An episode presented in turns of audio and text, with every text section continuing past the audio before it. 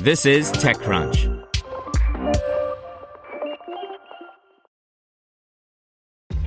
This episode is brought to you by ShipStation. You know, some things take a lot of work, like sending little robots to far off distant planets. And just as that's challenging, so too is running a successful e commerce business, especially when there's so much to do.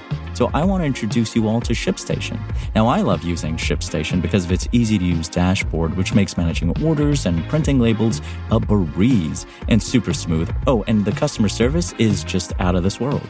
It's exactly what you need to help grow your business. Sign up for your free 60-day trial at shipstation.com slash technews. That's shipstation.com slash tech news. Brought to you by Quantic School of Business and Technology. Transformative business leaders need a transformative education. Quantic brings the traditional MBA to life with a focus on innovation and technology, delivered in a micro lesson format providing personalized feedback every eight seconds. Visit quantic.edu/slash TechCrunch for more. Google open sources Tilt Brush VR software as it shuts down internal development. By Lucas Matney. As Facebook and Apple begin to fire up more projects in the AR VR world, Google has spent the last year shutting down most of their existing projects in that space. Today, the folks at Google announced they had ended active development of Tilt Brush, a VR painting app that was one of virtual reality's early hit pieces of software.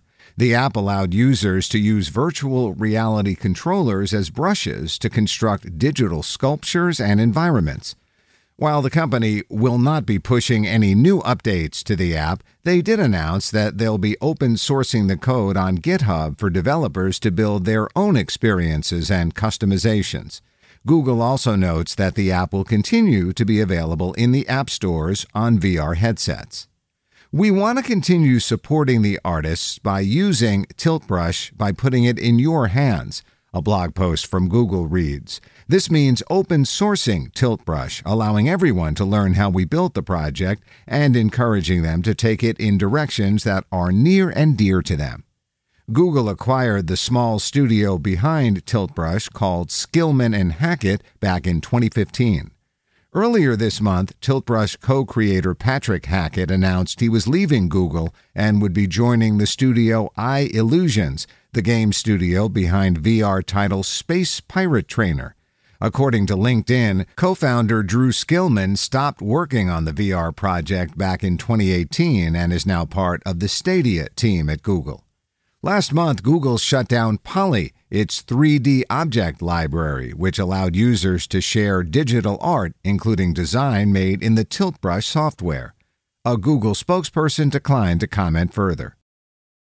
Want to learn how you can make smarter decisions with your money? Well, I've got the podcast for you. I'm Sean Pyles, and I host NerdWallet's Smart Money Podcast. Our show features our team of nerds, personal finance experts in credit cards, banking, investing, and more. And they'll help you make the most of your money while cutting through the clutter and misinformation in today's world of personal finance. You'll get clarity on strategies to help you build your wealth, invest wisely, shop for financial products, and plan for major life events. Listen to NerdWallet's Smart Money Podcast wherever you get your podcasts.